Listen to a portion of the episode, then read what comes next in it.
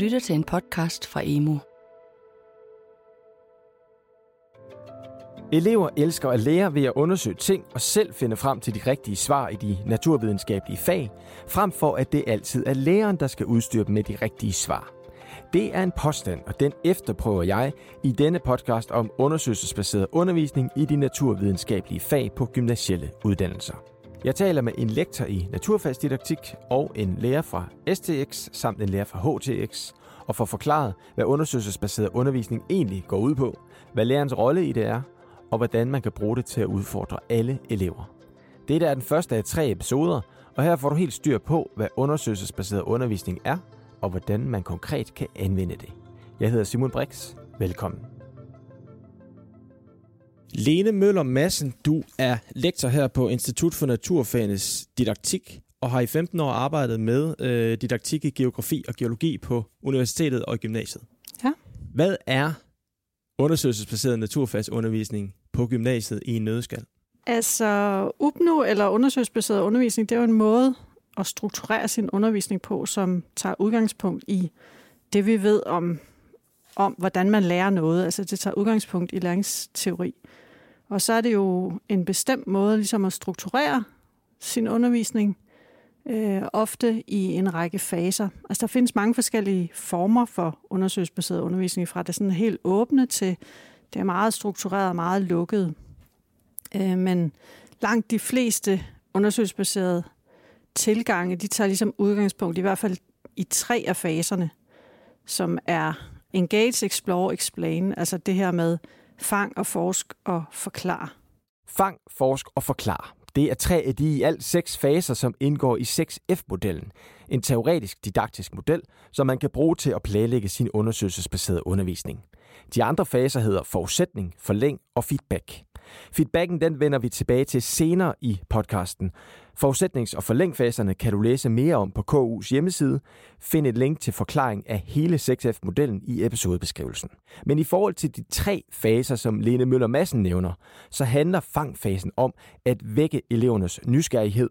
I forskfasen skal de opstille og undersøge hypoteser, og så skal eleverne i forklaringsfasen reflektere over metode og resultater og kunne forklare dem. Men hvad kan et undersøgelsesbaseret forløb for eksempel handle om? En af, af hovedpunkterne i, i undersøgelsesbaseret undervisning er jo, at, at det ligesom øh, er motiverende for, de, for eleverne, der deltager i det. Og det er netop det, som fangfasen gør, at, at den skaber ligesom en form for nysgerrighed eller en motivation for at gå i gang med det her faglige indhold. Og det kan være, altså det kunne jo for eksempel være her under under corona, hvor alle eleverne har siddet hjemme, så kunne det være, hvis man havde et forløb om, om klimaaftryk, at man skulle gå ud i sit køleskab og finde sin frokost frem, og så kunne man ligesom udregne ens klimaaftryk. Eller det kan være, at man viser en video øh, med havstrømme for eksempel, og så skal eleverne observere, jamen hvad sker der egentlig med havstrømmene? Hvor bevæger de sig hen? Hvor bevæger de sig så hen, og hvad gør de så? Øh, og så bliver det udgangspunkt for et forløb. Eller det kan være, at man præsenterer dem for et problem, for eksempel, at øh, en komodovaran i London Zoo har fået levedygtige unger, men den har ikke været sammen med nogen handkomodovaran. Hvordan kan det egentlig være? Det er da egentlig mærkeligt. Og så har man et forløb om genetik. Ikke? Så, så den der fangfase sætter ligesom nogle undringsspørgsmål i gang, og det kan man jo gøre på, på rigtig mange måder. Ikke? Før fangfasen kommer forudsætningsfasen, hvor man som lærer finder ud af, hvad eleverne ved om det faglige indhold, der skal arbejdes med. Forudsætning kan dog i praksis også ligge efter fang. Og så kommer det helt centrale i undersøgelsesbaseret undervisning, forskningsfasen. Det er jo nok den, som flest forbinder med undersøgelsesbaseret undervisning, fordi det er der, hvor eleverne øh, opstiller nogle hypoteser, eller i hvert fald nogle undringsspørgsmål, og så undersøger de dem. Øh, og det kan jo både være over i laboratoriet, hvor de øh, undersøger altså fysisk nogle ting. Det kan være i klasserummet, øh, hvor man kan jo lave rigtig mange eksperimenter, eller det kan også være udenfor, altså ude på parkeringspladsen, over på kirkegården, eller et eller andet sted, hvis man er heldig, at man har en, en geotop eller en biotop uden for skolen, så går man derover. Og det er den fase, hvor eleverne de så øh, afprøver og tester øh, de hypoteser eller de undringsspørgsmål, som, som de har sat op. I næste episode kommer det til at handle mere dybdegående om lærerens rolle i nogle af faserne fra 6F-modellen. Men nu skal du høre et eksempel på, hvordan lærer på Niels Stensens Gymnasium på Østerbro i København, Morten Persson, har anvendt undersøgelsesbaseret undervisning med succes.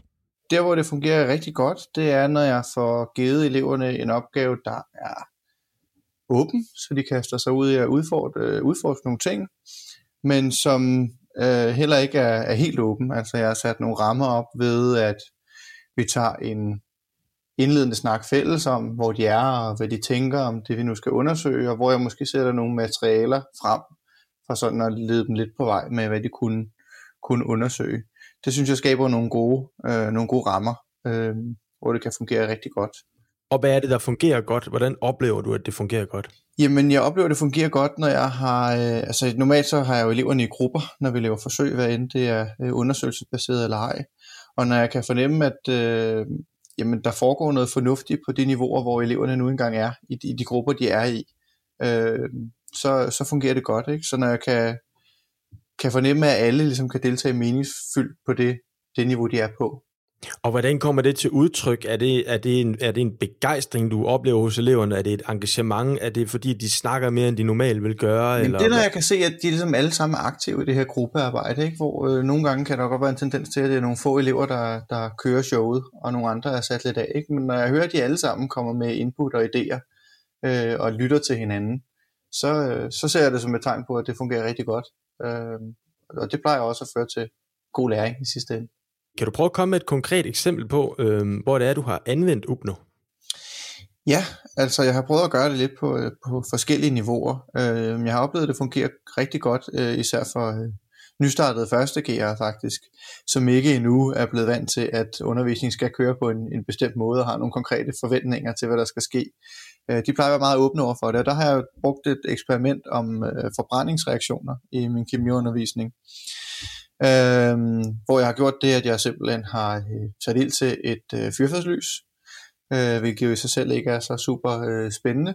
Men så har vi øh, talt lidt om, hvad der egentlig sker, øh, og det plejer at fungere godt til at åbne elevernes øjne for, at et så simpelt fænomen øh, faktisk er ret komplekst, når man skal prøve at forklare, hvad er det egentlig, der foregår med det her øh, paraffin og den her flamme osv. Og, og øh, så, øh, så har jeg så sat dem sådan set i gang med at øh, prøve at undersøge forbrændingsreaktioner.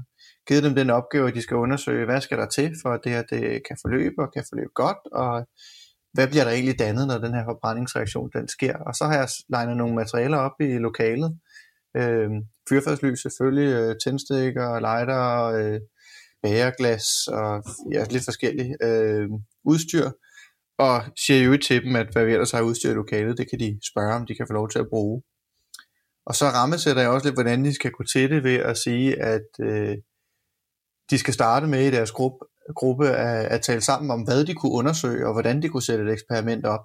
Og så skal de lige have det godkendt af mig en gang, inden de går i gang. Og altså, det ville jo forløbe lidt mere glat, hvis øh, vi kunne springe den der godkendelse over, men øh, det tør jeg dårligt, når jeg har dem øh, i et kemilokale, og vi skal stå med ild, og vi skal stå med kemikalier, kemikalier og sådan noget en gang imellem. Ikke? Det lyder fornuftigt. Ja, men, men ja, så foregår det jo sådan, så sidder de der i grupperne og taler om, hvad de kunne undersøge, og nogen kommer hurtigt i gang, og nogen har allerede en idé om, hvor de skal hen, fordi de ved noget i forvejen om forbrænding.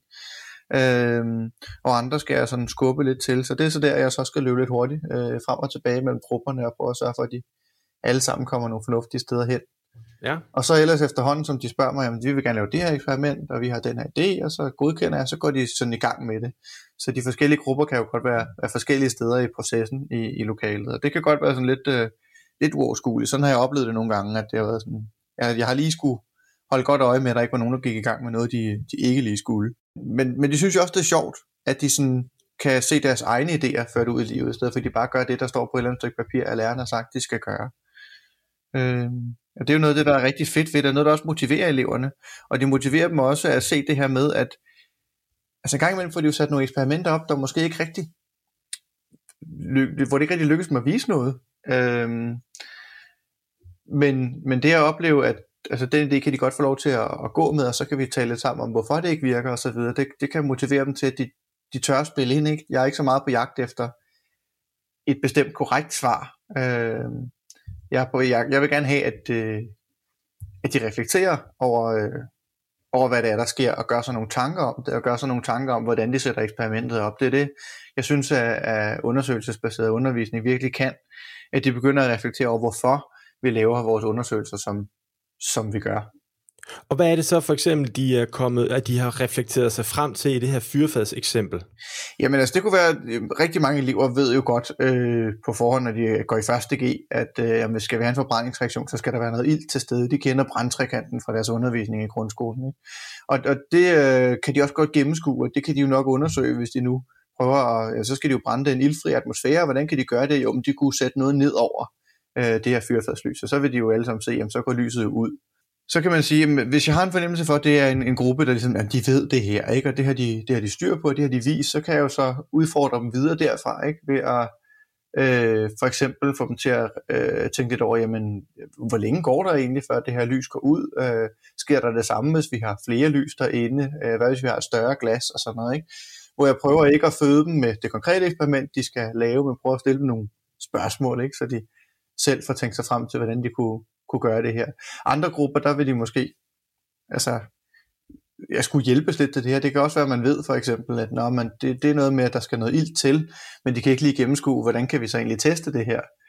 Øhm, og det kan jeg jo så, der kan jeg jo så hjælpe dem med at finde noget udstyr frem og sige, kunne I overveje, hvordan kunne I bruge det her, eller, eller sådan noget. Ikke? Noget, som er meget centralt i undersøgelsesbaseret undervisning i de naturvidenskabelige fag, det er at tilpasse graden af åbenhed til det enkelte forløb. Nogle klasser og elever har brug for mere struktur og guidance end andre. Altså, det som man jo nogle gange hører, eller det som også kritik, altså i litteraturen har været, er det her med, at jamen, skal eleverne bare opfinde alting selv? Øhm, og nej, det skal de ikke. Øhm, og det handler om øh, det her med, om, om undersøgelsesbaseret undervisning øh, er meget åben, eller er, er meget struktureret, eller meget lukket. Og der, der ligger de forløb, de ligger jo i sådan et eller andet kontinuum, og man kan sige, at de meget, meget åbne forløb, de vil jo ligesom Altså, det, det er i hvert fald der, kritikken retter sig hen, ikke? at hvis det er meget åbent, jamen, så skal man jo nærmest opfinde alting selv. Men man vil, altså, vi vil i hvert fald aldrig anbefale nogen at starte med et meget åbent forløb. Øh, og man kan sige, at den model, som vi arbejder med, 6F-modellen, den er faktisk ret lærerstyret og ret struktureret, så den vil ligge ikke over i den meget strukturerede instruktionsagtige, men den vil ligge sådan, altså over halvdelen i sådan et kontinuum der, ikke? Øh, fordi vi arbejder med, at jamen, man har læringsmål for hvert forløb, og det er de læringsmål, der ligesom styrer og strukturerer, hvad der er relevant af fagligt indhold, at eleverne arbejder med. Mm. Øh, men dermed ikke sagt, at hvis man har haft nogle elever, som har arbejdet øh, altså længe, altså ligesom kun har arbejdet med den undersøgelsesbaserede med, øh, metode, så vil de efterhånden kunne lave ret åbne forløb. Fordi okay. de, vil, de vil selv ligesom, altså de vil nærmest selv, altså de vil selv, altså de vil ligesom forstå strukturen i det, men hvis man starter med nogen, som er, er vant til en meget traditionel undervisning, så vil min klare anbefaling jo være at starte med et ret struktureret forløb. Ikke? Okay, så ligesom at man som lærer måske skal vende sig til at anvende den her form for, for undervisning, så skal eleverne også i virkeligheden vende ja. sig til ja. at blive undervist på den her måde? Ja, det skal de, fordi de jo, hvad skal man sige, hvis, hvis man som elev i naturfagene har oplevet, at, at undervisningen handler om, at læreren står ved tavlen og forklare nogle ting, som man har læst i bogen hjemmefra, og man skriver noter, øh, og så går man til eksamen, så er, så er ens forestilling om lærer, læring, det er jo, at når det er læreren, der ved noget, og det skal jeg ligesom have at vide. Hvor så vil man jo umiddelbart tænke, jamen hvorfor skal jeg så selv gøre noget, eller hvad, hvad skulle pointen ligesom være med det, fordi læreren skal jo bare fortælle mig, hvad der er rigtigt og hvad der er forkert. Så det vil kræve noget, jeg ved ikke, om man skal sige træning, men det vil kræve noget tilvænding i hvert fald. Øh, og ligesom få eleverne til at indgå i de her, i de her forløb. Men det er nu ikke min erfaring, at, at det er sådan en stor hurdle på nogen måde, altså fordi der netop er det her fang, øh, og den her interesse for, jamen, hvad ved I i forvejen? Og det er min fornemmelse, at, at, at eleverne bliver ret hurtigt engageret i det. Men man vil jo kunne møde modstand, fordi hvis, hvis ens forestilling om læring er, at man skal have en masse noter med alle de rigtige svar, så man kan gå til eksamen, det er jo ikke det, man får. Altså, så på den måde kræver det en tilvænding, kan man sige. Ikke? Hvad er det for nogle, nogle øh, overvejelser, du gør dig for at finde frem til den her rette balance mellem, hvor åbent og hvor lukket et forløb skal være? Ja, altså det kommer jo øh, dels an på, om de har været vant til at prøve at arbejde på den her måde før, og så også, hvad der ligesom er målet med, med den øvelse, vi nu skal lave. Og øh, ja, men altså ligesom alle andre lærere, så øh, arbejder jeg jo også med, med nogle læreplaner, der har nogle bestemte mål. Så når jeg sætter sådan en øvelse herop, så er der også nogle bestemte ting, jeg gerne vil have, der kommer ud af den. Jamen altså, jo mere konkrete mål jeg har med, med øvelsen, jo, me, jo, jo, jo snævrere vil jeg øh, typisk sætte den op. Og støtter du dig til den her 6F-model, i, når, når, når, når du sidder med de her ting? Ja, det, det synes jeg egentlig, jeg gør. Øh, måske ikke så, øh, så eksplicit i min forberedelse, fordi nu har jeg, jeg kendt modellen længe øh, og, og arbejdet med den også, da jeg studerede på, på universitetet. Så den sidder mere på ryggraden, så at sige? Ja, det vil jeg sige, men, men jeg tænker undervisning meget i de faser, og bruger den faktisk også lidt, selvom jeg ikke laver noget, jeg decideret tænker som undersøgelsesbaseret, fordi den bare rummer nogle generelt ret fornuftige øh, refleksioner omkring god undervisning. Men som jeg sagde det med fyrforslyset før, for eksempel, ikke? når jeg sætter det op først og, og tænder det, så skal det fungere som den her fangfase i 6F-modellen. Ikke? Og ikke fordi at selve fænomenet i sig selv fanger så meget, det har de nok alle sammen set før, men at det kan fange deres interesse, at vi i den samtale, vi har om det, kan se, at noget så simpelt faktisk kan være ret så kompleks at, at, at forklare, ikke? og så kan de blive interesseret i at undersøge det nærmere. Mm. Øh, og samtidig den samtale der fungerer jo så også som, som forudsætningsfasen, at jeg lige finder ud af, hvor har jeg dem egentlig henne. Har de for eksempel en idé om, at ja, der skal nok noget øh, ild til øh, sådan en forbrænding? Har de en idé om, der nok bliver dannet noget vanddamp og noget CO2, eller ved de slet ikke noget om det? Øh, så ved jeg også allerede lidt der, hvordan jeg skal gå til dem i gruppearbejdet bagefter. Og med denne pointe er første episode ved at være slut. I næste episode dykker vi ned i lærerens rolle i den undersøgelsesbaserede undervisning. Podcasten er produceret af Danmarks Evalueringsinstitut for Styrelsen for Undervisning og Kvalitet, og tilrettelagt af podcastbruget Kontekst og Lyd. Jeg hedder Simon Brix. På genhør.